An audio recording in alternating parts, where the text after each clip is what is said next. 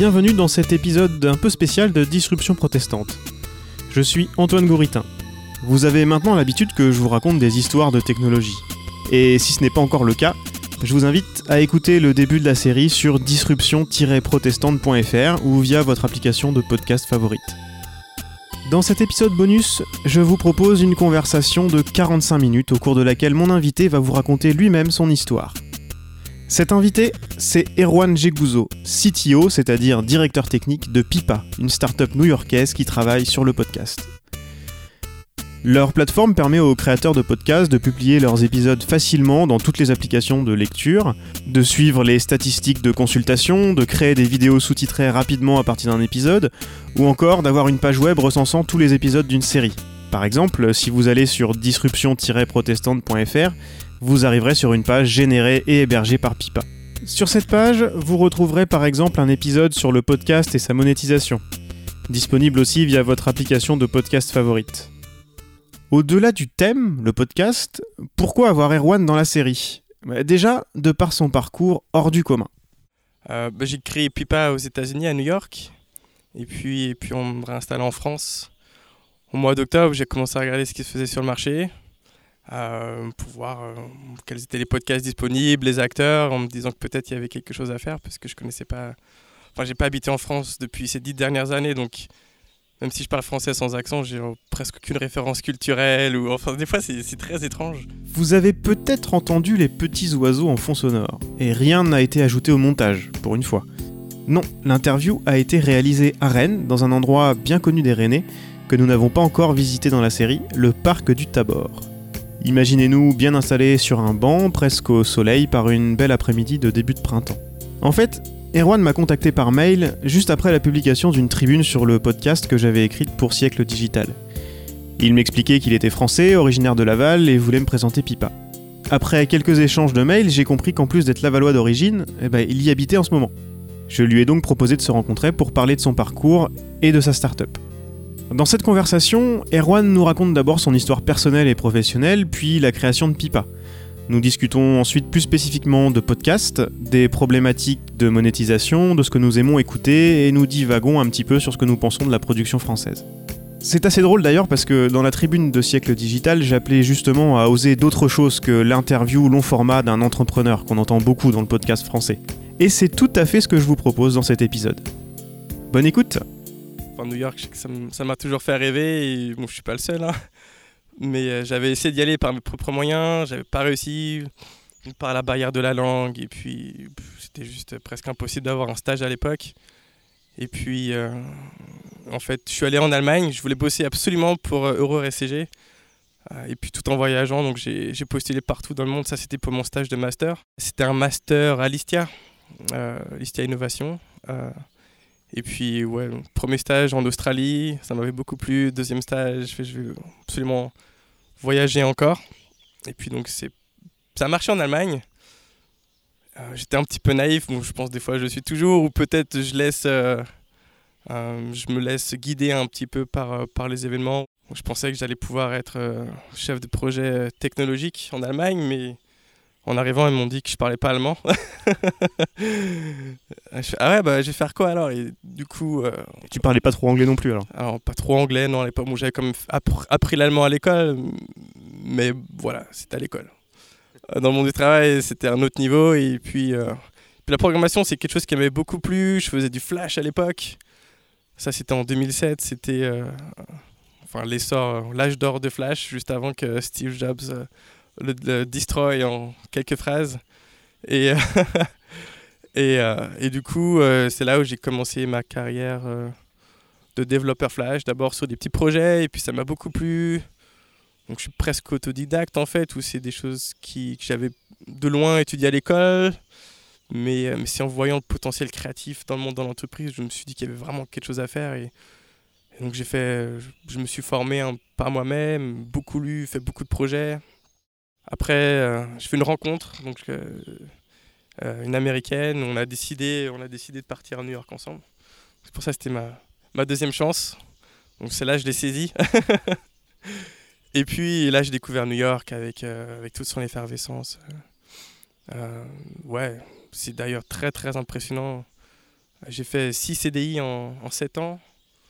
Tout simplement parce que constamment en demande, ou enfin j'étais pas en recherche, mais tout le temps quand on vient de dire euh, tiens, est-ce que tu ça t'intéresse cette opportunité, c'est là, est-ce que tu veux faire ça Du coup, il y a forcément une qui va plaire et, que je vais saisir, donc j'en ai saisi plusieurs. Donc j'ai fait d'abord des petite boîte d'agences créatives, technologiques qui s'appelle Domani Studios. Je voulais bosser pour eux parce qu'ils avaient, euh, ils avaient un potentiel créatif énorme. C'est une boîte que j'avais déjà suivie depuis quelques années, qui, à travers mon expérience chez Hero, donc c'était un, peu mon premier rêve américain où j'ai bossé pour eux. Je me suis dit, je me souviens m'être fait la réflexion, euh, bah ça y est, j'ai réalisé mon rêve. Qu'est-ce que je vais faire maintenant? Bon, c'était mon petit rêve à deux balles, mais, euh, mais quand même c'était quelque chose qui me tenait à cœur. Et puis, euh, puis j'ai enchaîné des, chez Victoria's Secret, où du coup je voulais voir le Corporate America. Pas forcément les modèles, hein, mais Et alors? Ton- alors ton les modèles, très belles conditions de travail au final, euh, et mais c'était trop grosse boîte, t'es bloqué dans tous les sens dès que t'as envie de faire quelque chose. euh, Quelqu'un qui va te mettre des pas des bâtons dans les roues, mais peut-être par son ça, le manque de réactivité, c'est un peu un frein à l'innovation et aux idées nouvelles. Et donc je me suis paré, je voulais, j'ai bossé pour iHeartRadio. Bon là c'était plus un changement culturel qui plaisait pas trop. Et c'est là que tu as commencé à, à être en contact avec le son, avec le- Ouais, les ouais, podcasts aussi? Tout à fait, ouais. Alors le podcast c'était un peu plus tard. iHeart, ils ont vraiment loupé la balle du podcast, donc je m'étais même pas rendu compte qu'ils faisaient du podcast, parce qu'ils l'appelaient pas podcast de toute, toute manière. Ils font quoi euh, pour ceux qui ne connaissent Alors pas la iHeartRadio, boîte, hein c'est euh, un concurrent à, à Pandora, mais c'est pas ouvert en France, donc un concurrent à Spotify, où c'est la radio en ligne. Donc le modèle est un peu différent, mais en gros ça permet d'écouter euh, du son chez soi. Euh, et puis euh, donc là, j'ai- on, était, on était deux à avoir refondu le, site web iHeart.com. Euh, donc c'était un gros projet. Et donc première expérience dans le son, l'idée me plaît bien puisque bah, bien sûr j'écoute la musique et puis de développer un produit que j'utilisais déjà je trouvais que c'était une expérience assez formidable de pouvoir avoir un impact et puis euh, et puis après donc du coup tu vois j'ai quand même pas mal enchaîné j'ai bossé pour euh, une, une jeune start-up euh, dans l'intelligence artificielle euh, à New York où je me suis fait contacter par un ingénieur français on a bien accroché j'étais bossé là-bas pendant un an J'en dirai pas plus, mais ça s'est terminé en bon terme au final. Et puis, puis j'ai enchaîné sur Pipa où j'ai rencontré Simon Marcus, mon, mon cofondateur.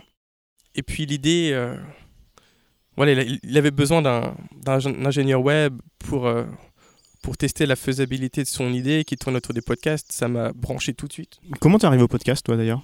Grâce à un bon ami qui... La culture euh, américaine, du coup, là, ouais, ouais, ouais, exactement. Je pense que c'est important la manière dont on y rentre aussi. Et moi, c'était euh, quelqu'un qui s'appelle Dan Carling qui fait un podcast qui s'appelle Hardcore History. Du coup, c'est vraiment hardcore où c'est des, Ouais. Des épisodes de 4 à 6 heures euh, sur, euh, sur l'histoire du conflit, l'histoire des conflits. Ça m'a bien passionné et surtout, ça m'a permis de comprendre que, bah, effectivement, l'idée de Simon, c'était que dans les podcasts, bah, il n'y a pas de pub. Où la pub, elle est euh, directement embarquée dans le fichier audio. Et ça me semblait bah, complètement dérisoire en fait et obsolète à l'idée, enfin à l'ère d'aujourd'hui où voilà, t'as as du Spotify, du Higher Radio où ils ont déjà réussi à monétiser le contenu audio. Pourquoi est-ce que ça se fait pas encore sur les podcasts? Et comme je disais, mm, je, crois que je suis rentré le soir et j'ai commencé à bosser dessus euh, en me disant que bah, si j'arrivais à, créer une solution qui marche, ça nous permettrait peut-être euh, d'aboutir à une start-up. Et, puis au final, euh, très bonne entente avec Simon. Donc lui, il n'est pas technique du coup, du, tout, mais, mais c'est quelqu'un que très tôt j'ai beaucoup admiré. Donc il a bossé chez, chez TED, TED Talks, et puis, euh, puis je trouvais qu'on était vachement complémentaires. Moi, je pouvais créer le produit, la technique, et puis il allait nous vendre, chercher des clients, faisait un peu de design, bon bagou, le gars euh, très intelligent, et, et on s'est embarqué pour l'aventure. euh. Ouais. Et donc, le, le départ, c'est vraiment l'idée de la pub, alors? L'idée de départ, c'était d'amener euh, la monétisation sur le podcast. Aider les créateurs de contenu à pouvoir gagner un petit peu de thunes. Euh, tout simplement, bah, par exemple, pour rembourser le mat- les frais de matériel, pour pouvoir. euh, voilà, des fois, il y a des déplacements, euh, un petit peu tout. Donc, tout dépend des podcasts, hein, mais au, au moins pouvoir voilà, payer, payer euh, le temps qu'on y passe sur sa passion. On va reparler un petit peu du, du produit. Après, j'ai quelques questions pour toi. Je voulais finir, finir sur le sur l'aspect peut-être un peu plus parcours euh, personnel. Euh, ce qu'on dit, là, on, on, se voit, on se voit à Rennes. La société est toujours à, à New York. Tes collègues sont à New York. Ouais. Euh, donc toi, tu es revenu à Laval. Ouais. Alors, pourquoi Laval? C'est très simple. C'est parce que je viens de Laval. Sinon, je pense que, bon, à moins d'avoir une bonne raison je pense que ça n'aurait pas été euh, une ville de choix, tout simplement parce que en cours de développement agressif d'une startup, c'est important d'être là où il y a hmm. des acteurs passe, ouais. du domaine. Il y en a très certainement à Laval, mais, euh, mais tout se passe à Paris, tout simplement. Et je m'en rends compte tous les jours et donc c'est pour ça que j'y vais régulièrement. Ou à Rennes aussi, comme, on, comme on découvre à l'instant là. Et... Donc ouais, Laval tout simplement parce que mes origines. Et... Mais l'équipe est restée, donc on est quatre euh, l'équipe est restée à New York et puis au final ça marche très bien. Je pense que tout dépend de la manière dont, dont, on, dont on perçoit les choses et puis, et puis euh, euh, les actions qu'on qu'on choisit de faire dans sa vie, dans le sens où Laval ça aurait très bien pu être un killer pour moi, ou j'aurais pu peut-être baisser les bras, ou me dire voilà, il n'y a rien, ou ma vie a changé, j'ai plus envie, je tourne la page, mais, mais non, en fait, en créant sa propre réalité presque quelque part, en s'en donnant les moyens, on, peut, on peut y arriver. Et puis tout ça, ça, dégage des, synergies parfois, ou dans le sens, euh, on, est, on est à fond là sur le customer support. Donc je, je sais pas si tu vu, là, il y a une petite euh, bubble de chat. Et euh, donc bien sûr, on a de plus en plus de clients, ça nous prend de plus en plus de temps, mais c'est quelque chose qu'on a pris à cœur de, de faire, c'est d'être proche de nos clients, de pouvoir les aider, bien sûr, quand ils ont des questions, pour les convertir ou et j'allais toi, tu as eu quelques questions, ouais. bah, tu as pu voir que dans l'heure, dans l'heure j'étais là. Euh, ouais. Je, je t'en parlerai tout à l'heure, ouais. j'ai un, un, petit souci technique que j'ai vu ce matin, ah. il faut qu'on en discute. Très bien, pas de problème. je me suis dit que je verrais ça avec toi, c'est bien au moins. Euh... Ça, j'ai pris mon ordinateur de toute façon. ah, parfait, on va regarder ça après. Euh, CTO, qu'est-ce que ça veut dire et qu'est-ce que tu fais euh, vraiment? En fait, on est encore assez jeune et assez peu nombreux pour. Le CTO, c'est euh, Chief Technical Officer, donc c'est le gars qui s'occupe de la tech. Euh, voilà, ça c'est le rôle de base. Donc, donc t'es le gars qui s'occupe de la tech. je suis plus le seul, mais euh, donc ça dépend de l'échelle. Je veux dire, si tu as plus par exemple de, de des ingénieurs sous toi, bah, peut-être que tu vas plus du tout coder, tu vois.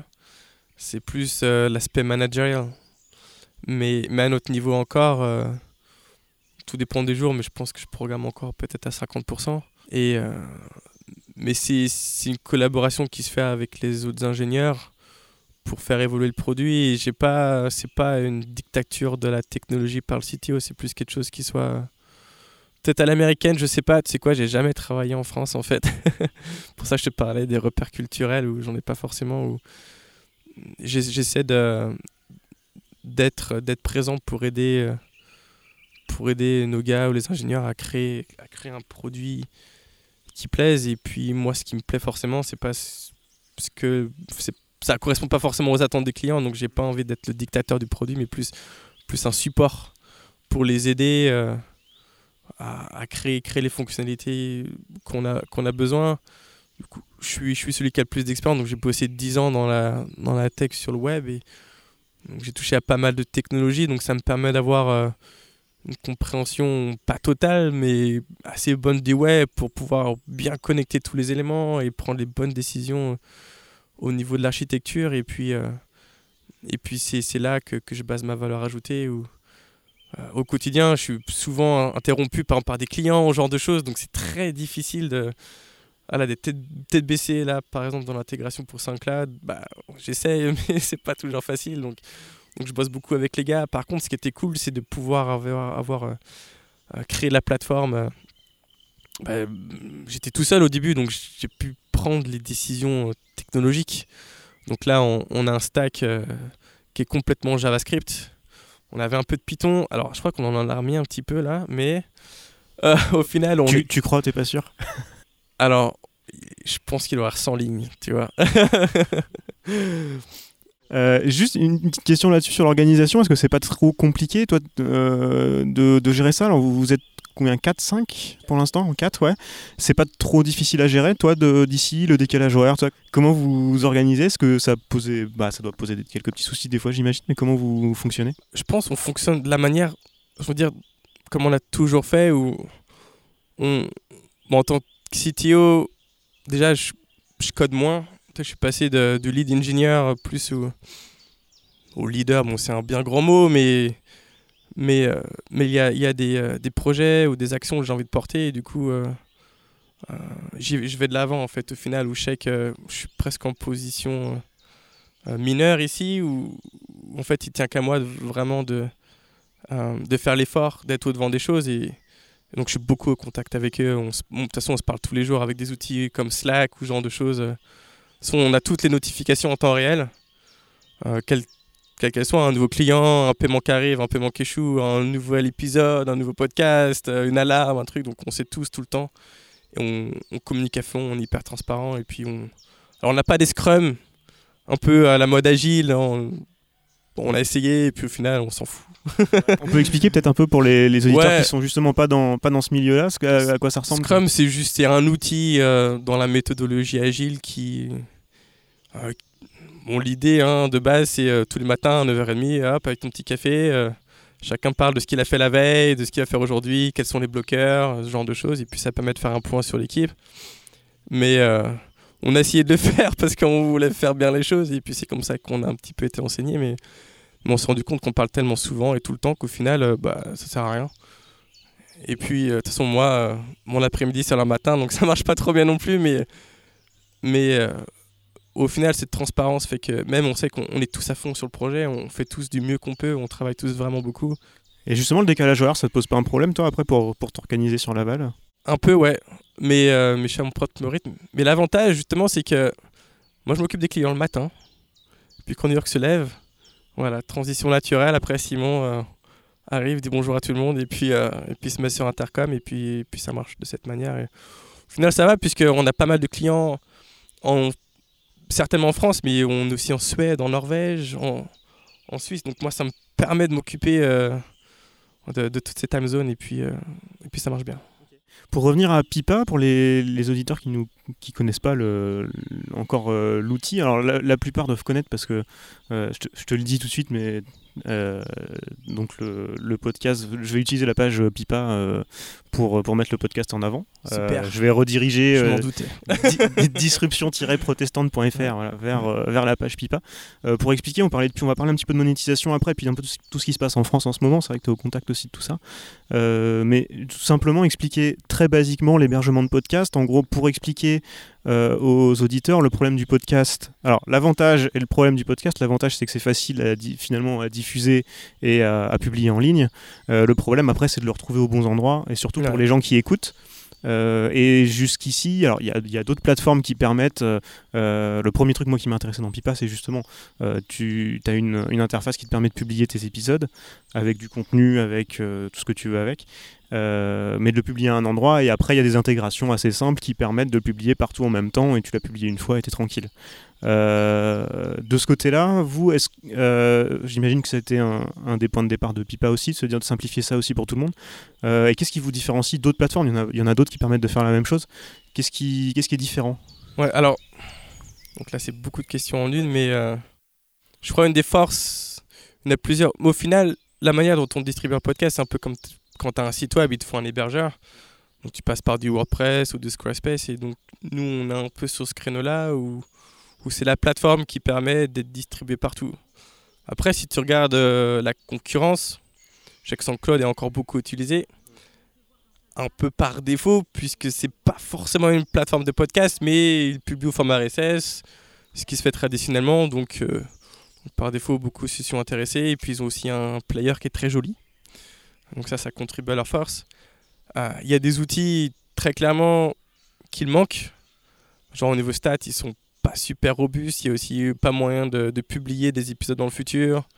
Euh, exemple, juste publier sur RSS, c'est aussi optionnel. Donc c'est voilà, ils n'ont pas les outils euh, comme ceux qu'on a après. il y en a d'autres, je vais pas. Je vais Ouais, pas après, il y a des plateformes qui sont euh, vraiment orientées professionnelles pour le coup. Ouais. Euh, et Alors, ce qui, y a ce qui fait la différence, par exemple. ouais, ce qui fait la différence, c'est les statistiques souvent. Vous ça, vous, ça permet aussi d'avoir des statistiques qui sont intéressantes et fiables et, et vraiment, Ouais. vraiment parce que, et du coup, ça nous emmènera à la monétisation après. hein, c'est Mhm. la suite logique. Euh, mais c'est des statistiques euh, qui sont, ce genre de statistiques, c'est disponible sur des plateformes qui sont beaucoup plus chères à utiliser. Euh, c'est peut-être un de aussi ce que vous vouliez Alors, faire. euh. Tout dépend. En général, les plateformes payantes ont quelques stats à disposition. Après, tout dépend. Mais si tu regardes bien, si aujourd'hui, par exemple, l'option pour un podcast c'est SoundCloud, une plateforme qui n'est pas spécialisée dans les podcasts, on se dit que là, il y a vraiment quelque chose à faire. Et puis surtout, euh, euh, alors que SoundCloud est quand même une grosse part du marché. hein. Bon, des choses qui nous ont aussi beaucoup avantagé, c'est que eux ont quelques turmoils euh, récemment, donc, euh, donc pas mal, ça crée pas mal d'anxiété du côté de leurs clients. Et, puis bien sûr, euh, le malheur des uns fait le bonheur des autres. Au final, ça nous a permis de récupérer quelques clients SoundCloud, mais, mais d'autres aussi qui ont certainement dépassé les limites de, de SoundCloud. Et si tu regardes après Libsyn, qui lui, je crois, le deux ou troisième plus gros acteur euh, dans le hosting de podcast, eux ont une plateforme qui date de 2005, qui sont... C'est juste. Ouais, bon, je vous invite à aller voir hein, juste la page d'accueil, vous inscrivez surtout pas, mais vous allez voir tout de suite euh, la différence. Et euh, donc on en là. Et puis surtout, euh, quelque chose qui s'est hyper matérialisé ici, c'est le besoin de pouvoir distribuer partout. Ou ça m'a presque surpris qu'on nous demande de publier sur YouTube.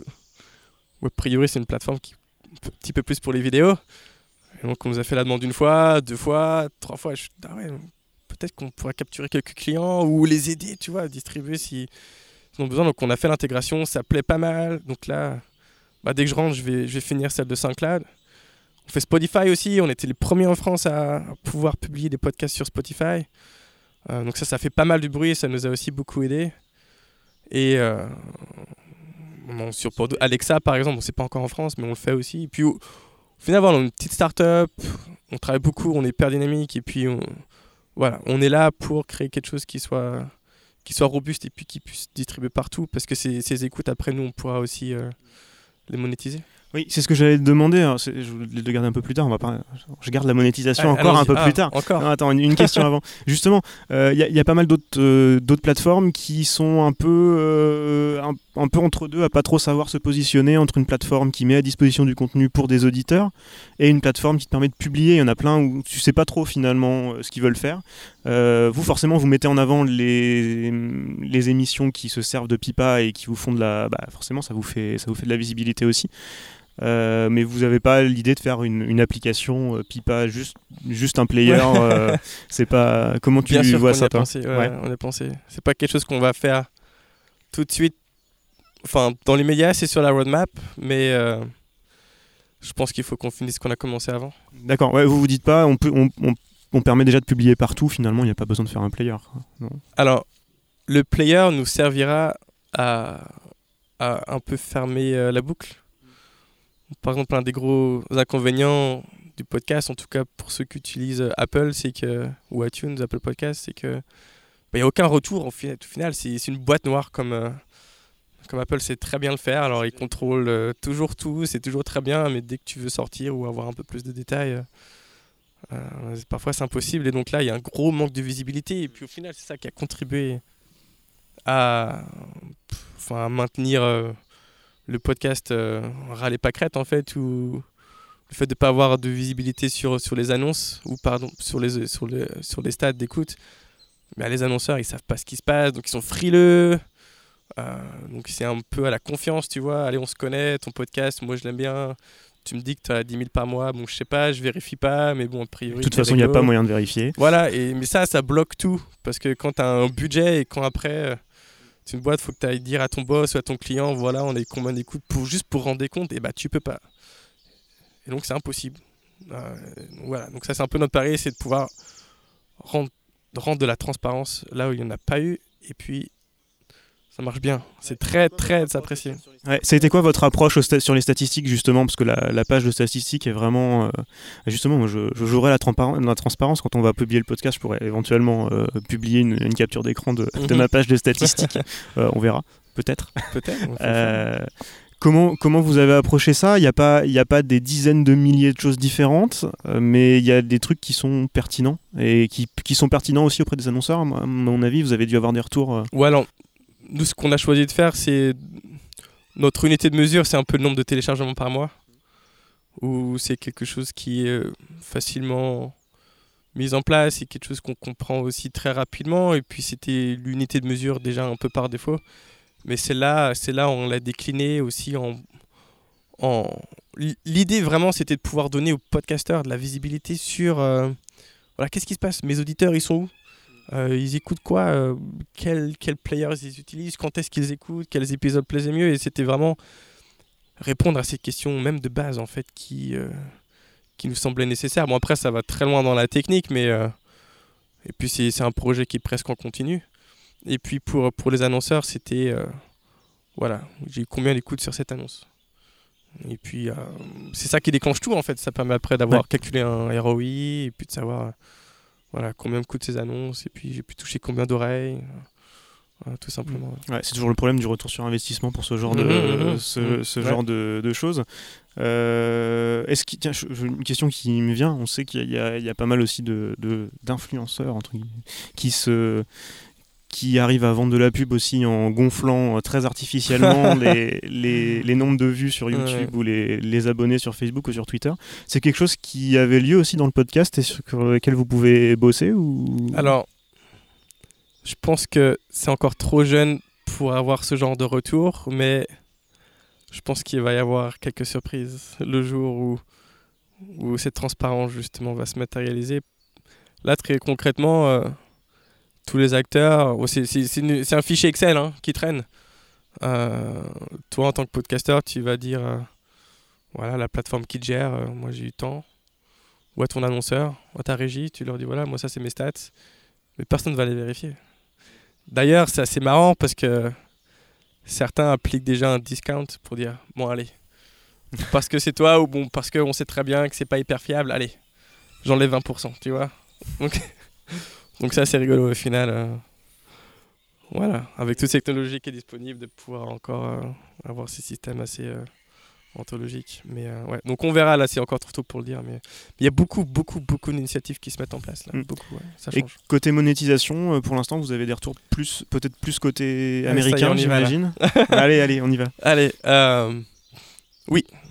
En France, c'est, moi, je suis encore là, bah, seul dans Pipa à créer cet effort. Donc là, on est encore plus en période d'accumulation d'inventaire ou de. Voilà, il y a encore pas mal de, podcasts et d'inventaire à capturer. Donc ça, c'est plus ce que je suis en train de faire. Et puis, euh, euh, il y a des choses qui se débloquent. Je pense qu'il faut y aller par étapes. Une fois qu'on aura quelques podcasts intéressants, bon, c'est déjà le cas, mais peut-être euh, là, on est en train de faire un pilote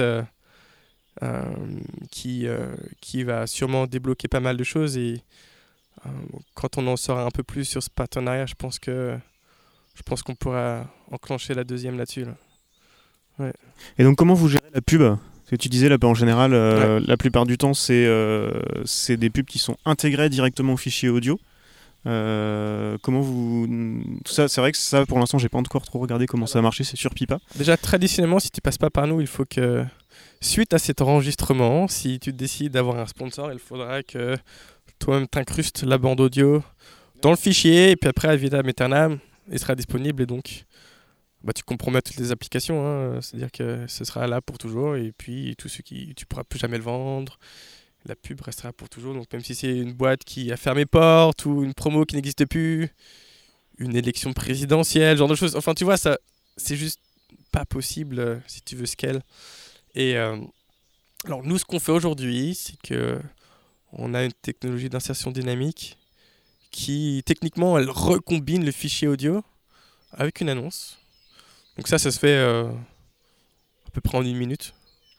Donc si tu as une annonce ou 500 à, passer sur, euh, sur tout ton catalogue, donc c'est pareil, on fait ça en, en parallèle. Donc, donc pareil, ça va juste prendre quelques minutes, donc c'est assez robuste. Ça, c'est, ça, c'est l'évolution numéro 1. Donc on l'a déjà, ça nous convient très bien. Il va falloir qu'on considère une autre approche lorsqu'on aura plus de paramètres de targeting, puisque ça multiplie les permutations. Donc ça a créé beaucoup plus de fichiers à stocker. Mais on n'est pas encore là, donc on commence déjà à voir le truc venir, mais c'est c'est aussi plus coûteux. Donc ça veut dire qu'une partie des coûts, on peut très bien s'imaginer, sera répercutée chez, chez le client. Mais pour pouvoir le faire, il faut que eux puissent avoir aussi un avantage d'utiliser notre plateforme. Donc là, l'intérêt, c'est de garder les prix bas et puis de pouvoir avoir un maximum d'acteurs. Et puis, on sait très bien où ça va nous mener, tout ça, mais il euh, faut choisir euh, cette priorisation. Et, et puis aujourd'hui, c'est pas, c'est pas encore quelque chose qu'on ressent besoin. Euh, et je voyais sur votre site aussi que vous parliez de, de faire aussi une place de marché pour les, avec les annonceurs. Comment, Oui, oui, oui. comment vous voyez ça Ça, on peut peut-être Ah, en parler Super question. Alors du coup, ouais, cette, euh, cette insertion dynamique, elle se passe... Donc imagine, c'est un peu comme euh, une pièce du puzzle, tu vois. Donc une fois que cette technologie existe, on peut l'utiliser de, de plusieurs plateformes. Et donc toi, en tant que podcasteur, tu peux, tu peux l'utiliser de manière indépendante ou si toi, tu voilà, as un, un acteur local qui veut sponsoriser ton podcast, toi-même, tu peux euh, gérer ça de manière indépendante. Tu peux gérer ton CPM, voilà, le contrat, et puis tu On explique euh, CPM pour les auditeurs. CPM, c'est le coût pour 1000. Voilà. Euh, donc c'est euh, c'est le coût de base de l'annonce, et puis tu multiplies par ton audience tout simplement. Et, et donc toi, tu peux gérer ça tout seul. Mais si... alors l'idée l'idée de cette place de marché, c'est que toi, par exemple, tu n'es pas forcément connecté. Euh, et puis surtout, dans l'effet long tail, en fait, où ça on l'a partout, mais il y a beaucoup de podcasts qui ont une audience euh, plutôt, plutôt intermédiaire ou pas assez forte pour attirer eux-mêmes euh, des annonceurs. Donc l'idée de cette place de marché, c'est de pouvoir aux annonceurs, enfin leur donner la possibilité d'aller eux-mêmes chercher le contenu, du contenu intéressant auquel enfin, qu'ils n'auraient pas forcément découvert. Et puis, et puis si on passe par ces places de marché, puis pas prend, prend une légère commission en fait. Euh, donc ça marche plus aux États-Unis, elle est déjà en place. En France, faut tout simplement que C'est ce que j'allais dire. Ça, ça- après, Euh, c'est toujours le même problème de, de dimension du marché. C'est hein. un peu aussi euh, le fait la poule. Euh, C'est ça. Voilà, faut commencer quelque part et donc là l'idée c'est d'avoir l'inventaire pour pouvoir ensuite rendre des choses intéressantes pour les annonceurs tout simplement. Si eux ils trouvent pas leur compte ou si que des podcasts qui les intéressent pas forcément parce qu'on n'a pas rempli cette catégorie, bah peut-être qu'ils vont pas revenir et puis du coup euh, euh, on les a on les a perdus mais c'est des choses voilà qui se mettent en place encore une fois et ça va se faire, ça c'est sûr. Ouais. Et le, le marché euh, français du podcast, hein, si on peut parler de, encore de marché, je sais pas si on va peut-être attendre un peu avant de parler de marché. euh, commence, bon, ça, ça commence à, à exploser un petit peu depuis, depuis quelques mois, disons un, un an et demi peut-être, allez. Euh, Est-ce qu'il y a, tu, tu sens qu'il y a un intérêt justement aussi de ce côté-là? Alors, on va pas refaire. Je, je- je pense qu'on a pas mal de gens qui, qui nous écoutent qui sont pas forcément familiers encore de, de tous ces podcasts. Euh, Il y a des, des choses assez, assez différentes euh, qui commencent à, avoir de l'audience. Euh, tu es en contact avec ces gens-là? Est-ce que justement la partie monétisation les intéresse? Parce que je me souviens être allé euh, au Salon du Livre à Paris il y a quelques semaines, euh, rencontrer justement des annonceurs et puis quelques. Il y avait quelques studios aussi là pour une table ronde, une, une table ronde où ils ont parlé monétisation du podcast justement, Euh, mais où finalement ils ont parlé quasiment que de publicité. Alors qu'il y a plein d'autres, euh, méthodes. Euh, toi, tu les sens vraiment à fond sur la pub et du coup, bah, du coup, Pipa les intéresse. Je pense que c'est un sujet de conversation qui devient assez récurrent. L'un des moyens de faire actuellement, c'est du Patreon ou Tipsy. Ça marche beaucoup. C'est, je pense c'est le moyen essentiel de monétisation. Après, en fait, ce qui se passe, c'est c'est d'ailleurs très marrant, c'est que aux États-Unis, c'est courant de parler monétisation et euh, donc on en contact tous les jours. Les, les podcasteurs le veulent, même à un petit niveau. Alors qu'en France, enfin c'est peut-être juste moi la manière dont j'ai- dont j'ai vu ou perçu des choses. Il y a cette volonté, mais quelque part on a peur de s'y frotter ou on sait pas trop comment faire. Et puis c'est un peu un gros mot, gagner de l'argent avec son podcast. J'ai l'impression que c'est quelque chose. Voilà, on attend qu'il y ait quelqu'un qui, euh, le fasse d'abord pour pouvoir le suivre. Et euh, donc ça, ça vient. On, travaille avec, avec Louis Média. Et puis eux ont clairement choisi leur stratégie. Et on va les supporter à fond. Eux sont purement, enfin clairement dans cette optique de monétisation pour pouvoir créer du contenu dédié, de qualité. Et puis bien sûr, euh, faut que ça tourne. Et puis euh, faut Comme- pouvoir en. Et comme je disais, c'est, c'est l'œuf, c'est l'œuf et la poule. Quoi. Il, faut l'au- il faut Mhm. l'audience pour faire la pub, mais il faut Tout aussi se faire connaître pour Alors avoir eux font les choses bien. Déjà, de par leur, leur expérience passée, euh, voilà, ils ont, ils ont su activer les leviers pour, euh, pour créer quelque chose qui soit très pro euh, dès l'entrée de jeu. Après, certains s'y intéressent pas encore. Ça- c'est- parfois, c'est un hobby. Ou moi, j'ai envie de faire du podcast pour euh, être avec mes potes, parler de sujets qui m'intéressent. Et puis, monétisation, oui. C'est peut-être un peu la différence aussi qu'il y a, c'est que chez nous, quand tu dis podcasteur, pour beaucoup, c'est un peu comme youtubeur, si tu veux. Euh, c'est souvent, pour beaucoup, le podcast, c'est un peu ça, c'est presque la radio étudiante, mais en ligne. Enfin, c'est souvent l'image que je prends pour des gens qui connaissent pas. Et à côté de ça, il y a des gens comme Louis Média, ou comme ce que j'essaye à mon, à mon niveau de faire, euh, qui, sont, qui sont des choses différentes, où finalement, c'est pas la même chose. Je vois, il y a pas longtemps, quelqu'un qui, qui avait fait un, su- un super, euh, un super documentaire sur euh, l'intelligence artificielle avec des, avec des, des experts vraiment dans tous les domaines, très reconnus, etc., euh, qui s'est retrouvé, euh, les échos a trouvé ça super, a voulu en parler, génial, enfin super, Euh, mais c'était une nouvelle vidéo du youtubeur, machin. Tu vois, c'est un peu le, Ah c'est un peu la même, tu vois, un- Ouais. je trouve que c'est un peu la même, la même distinction dans le, dans le podcast. Et après que les gens qui font ça un peu comme de la radio étudiante, je te dis comme ça, sur, en hobby, ne cherchent pas à monétiser, moi je trouve Mhm. ça assez normal. Mais en même temps, après, c'est aussi peut-être pour les, les gens qui cherchent à monétiser, ça peut être un problème où on est renvoyé à cette image-là ouais. aussi. Du coup, c'est un, ça peut être une passion, on peut être une équipe amateur ou professionnelle.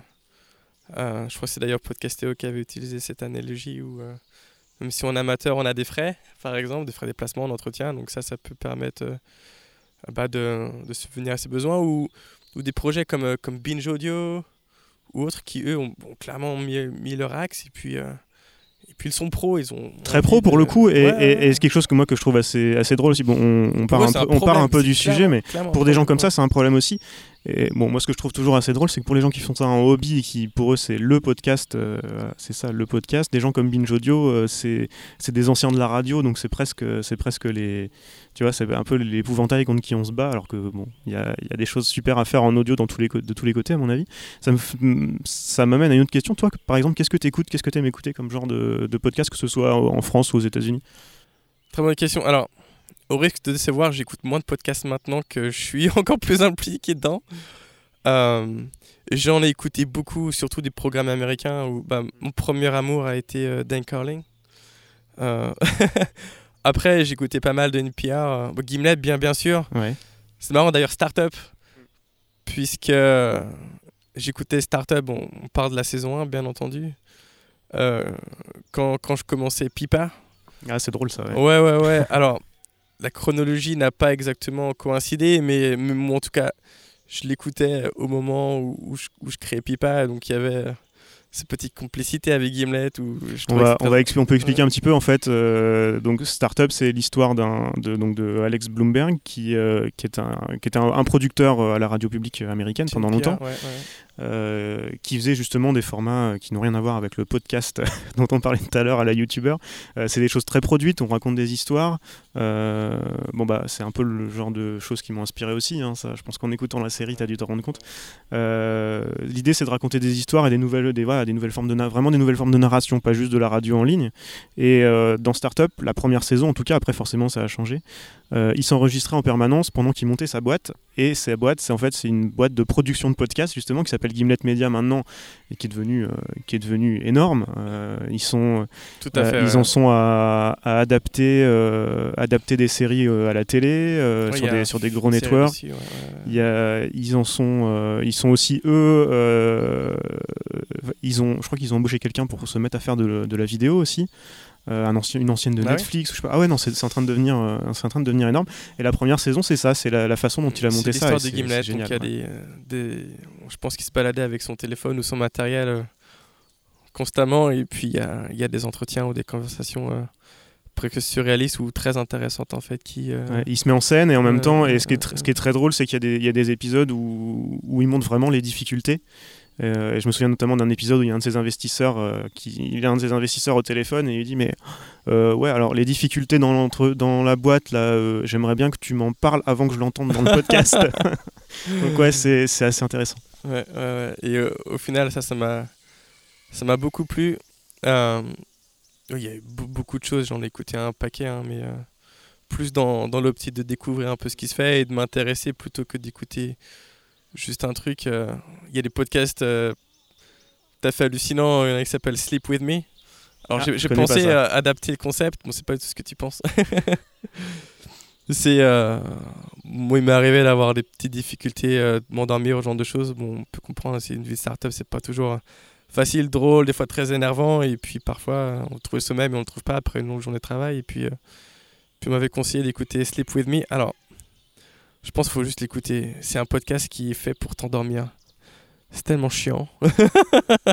en fait, c'est créé avec une voix euh, hyper monotone. Il y a, donc il y a un fil conducteur, mais ça part en tangent tout le temps. Et puis, et puis donc on s'endort assez rapidement. euh. C'est hyper, hyper populaire. Alors je sais plus qui est-ce qui, qui le produit, mais c'est un réseau au final. Et d'autres choses, Planet Money, ça m'a aussi beaucoup inspiré. You've Reply All. En France, bah du coup, j'écoute euh, presque au moins un épisode de chacun de nos clients euh, qui vient, qui vient sur la plateforme ou plus, mais j'avoue que là c'est un peu plus difficile en ce moment. Mais il y, a un- il y a- il y a juste tellement de formats et au final ça plaît à tout le monde, il y en a pour toutes les oreilles. Bon après je pense qu'on va venir sur euh, les problèmes liés à la découvrabilité, alors je sais pas si discovery?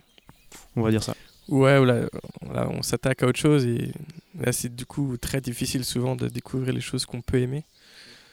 Et euh, surtout, ouais, quand Radio France a tellement de podcasts, où je suis sûr si tu tapes n'importe quelle recherche, il y aura au moins un podcast de Radio France. Donc des fois on s'y perd un petit peu. Eux ont du contenu euh, génialissime, hein, mais parfois on veut juste écouter d'autres choses. Ou... Ouais, voilà. Donc là il y a aussi euh, beaucoup de choses qui se mettent en place. On va voir ce qu'il va prendre et ce qu'il va pas prendre, mais j'espère, j'espère qu'il y aura des bonnes initiatives. T'as une idée à peu près du nombre d'émissions qui sont sur Pipa, qui, qui se servent de l'outil pour l'instant? Euh, en nombre de podcasts, on doit être. Ah, je veux dire 750. D'accord, ok. Ouais, ouais, à peu près. Et ça, ça grandit vite. Ça grandit assez rapidement, ouais, au final. Euh, depuis. euh, Ouais, bah, au final, Pipa, c'est pas si vieux que ça. hein. Là, il y a un an, exactement, on était à Los Angeles, à Techstars. Euh, J'aurais peut-être pu en parler en préambule, mais ça, c'est quelque chose qui nous a propulsé. Donc là, on a eu l'effet à l'accélérateur. Euh, on l'a vécu et, euh, et ça nous a professionnalisé. Ça nous a un peu sorti du garage, même si on n'a jamais bossé dans un garage, parce qu'à New York, t'as pas de garage. Euh, voilà, ça nous a mis dans un bureau avec des gens autour de nous, avec un peu d'argent, un réseau phénoménal. Et, ça, nous a, ça nous a fait carburer. Et puis, voilà. Aujourd'hui, on en est là, je, je pense, en grande partie par rapport à, grâce à Techstars, en tout cas. Donc Là, là, si j'ai bien compris, vous, vous mettez un peu le, les- la, la touche finale à tout ce qui est monétisation, marketplace, etc. Euh, c'est quoi là dans, le- dans les mois pour, la- pour 2018 euh, C'est quoi l'idée? Est-ce que c'est peut-être euh, peut-être aussi de, de s'attaquer à d'autres euh, d'autres pays non? En fait, il y a beaucoup de choses. Alors, les pays, en fait, ça va peut-être être un petit peu présomptueux, mais viennent à nous. Les pays entiers viennent à nous d'un coup. Non, mais euh, ce qui se passe, il y a, il y a beaucoup. euh, Ouais, Tu peux utiliser la plateforme en anglais facilement. euh. Ouais, ouais, ouais. Alors, tu sais quoi, je pensais que ça allait être un frein. En France, je me suis dit, les petits Français là, ils vont pas vouloir payer en dollars, ils vont pou- pas pouvoir lire. euh, Enfin, les, voilà, le La plateforme est traduite en français ou pas? Non. Non? Ok, non, j'ai même pas fait attention, tu vois. Alors, si on me le demande suffisamment, je pense que je le ferai sûrement moi-même d'ailleurs. Mais en- je crois une fois, une fois, m'a dit non, je peux pas, j'arrive pas, c'est en anglais. Si une fois, on m'a dit aussi, euh, ah, c'est en dollars, tu sais quoi, il y a des frais de carte bancaire. Donc là, je dis à la personne, tu sais quoi, on s'arrange. bon, j'ai pas le retour, donc je pense qu'il y avait autre chose, mais, euh, mais au final, euh, ouais, le fait que ce soit en anglais, et puis y a les podcasteurs écoutent des podcasts. Donc il, voilà, il y a cette communauté de podcasteurs internationales qui est peut-être pas homogène, mais qui, euh, qui prend connaissance des nouveaux acteurs. Et puis il y a souvent, sou- sûrement aussi euh, un besoin qui se fait sentir et qu'on a, qu'on a réussi à, à bien caler. Donc ça c'est super. Et puis en France, j'essaie d'être hyper proche de la communauté parce que ça me plaît tout simplement. Euh, C'est une bonne raison. Ouais, ouais, ouais, c'est. tout le monde y gagne, quoi. C'est c'est quelque chose qui me plaît beaucoup personnellement, avec un produit qui a une valeur ajoutée, qui, a un- qui répond à un besoin. Et donc, j'ai pas l'impression euh, d'agir comme un voleur ou un usurpateur en disant euh, vas-y, viens, sign up, et puis une fois que tu me payes, euh, voilà, je te parle plus, et puis, puis tu peux pas désabonner, ou on arrête de faire évoluer la plateforme, et puis. et puis on prend des vacances à Hawaï. Tu vois, non, c'est pas ça. C'est qu'on on a un truc qui est, légitime et puis, puis c'est à nous de, de, soutenir ces croissances. Mais au final, c'est très bon pour nos clients aussi. Alors j'avais une dernière question. On ne va pas croire que c'est lié à ce que tu viens de dire juste, juste à la fin de ta dernière réponse. Euh, donc tu es à, Laval. Est-ce que donc là, la boîte est complètement euh, américaine euh, Est-ce que tu as des liens un petit peu avec tout ce qui se passe en France, French Tech, tout ça, les, les boîtes, les investisseurs? Ou alors tu es à Laval, tu travailles avec tes, tes collègues à, New York et tu pas forcément de, de, lien avec tout ce milieu-là? Alors j'avoue que je vis un petit peu dans mon monde où j'apprécie par exemple travailler à partir de chez moi, pas avoir besoin de prendre le métro et la voiture pendant une heure. Donc ça, c'est très agréable. Mais, mais, au final, je suis en contact constant avec du monde. Et même si c'est virtuel, je dirais la plupart du temps, je me déplace beaucoup et j'hésite pas à le faire. Parce que ça fait aussi partie de l'aventure. Et puis, euh, au fil des, rencontres et des relations, on peut mettre des choses en place qui, qui vont, euh, qui vont être euh, profitables au court ou long terme, tout dépend. Et puis, euh, je pense que pas en restant chez soi qu'on fait forcément bouger les choses. Et puis, voilà. Tu sais, en tant que CTO, j'ai déjà passé pas mal de temps devant mon ordinateur. J'ai construit au moins dans les premiers temps Pipa juste avec mes propres mains. Et puis, puis là, j'ai envie d'aller d'aller plus servir la communauté. Mais ouais, Paris, Paris la plupart du temps, au final c'est là où il y a la plupart, plupart des acteurs. Vous trouverez les liens vers les outils et podcasts évoqués dans la discussion dans les notes de l'épisode. Retrouvez-nous sur Twitter, disruptionpr, pour suivre l'actualité de la série et avoir un indice sur le sujet du prochain épisode dès vendredi. Et bien sûr, abonnez-vous et laissez-nous vos commentaires sur votre application de podcast préférée. Disruption protestante est une série produite par Antoine Gouritin. La musique originale du générique a été réalisée par Julien Solaire.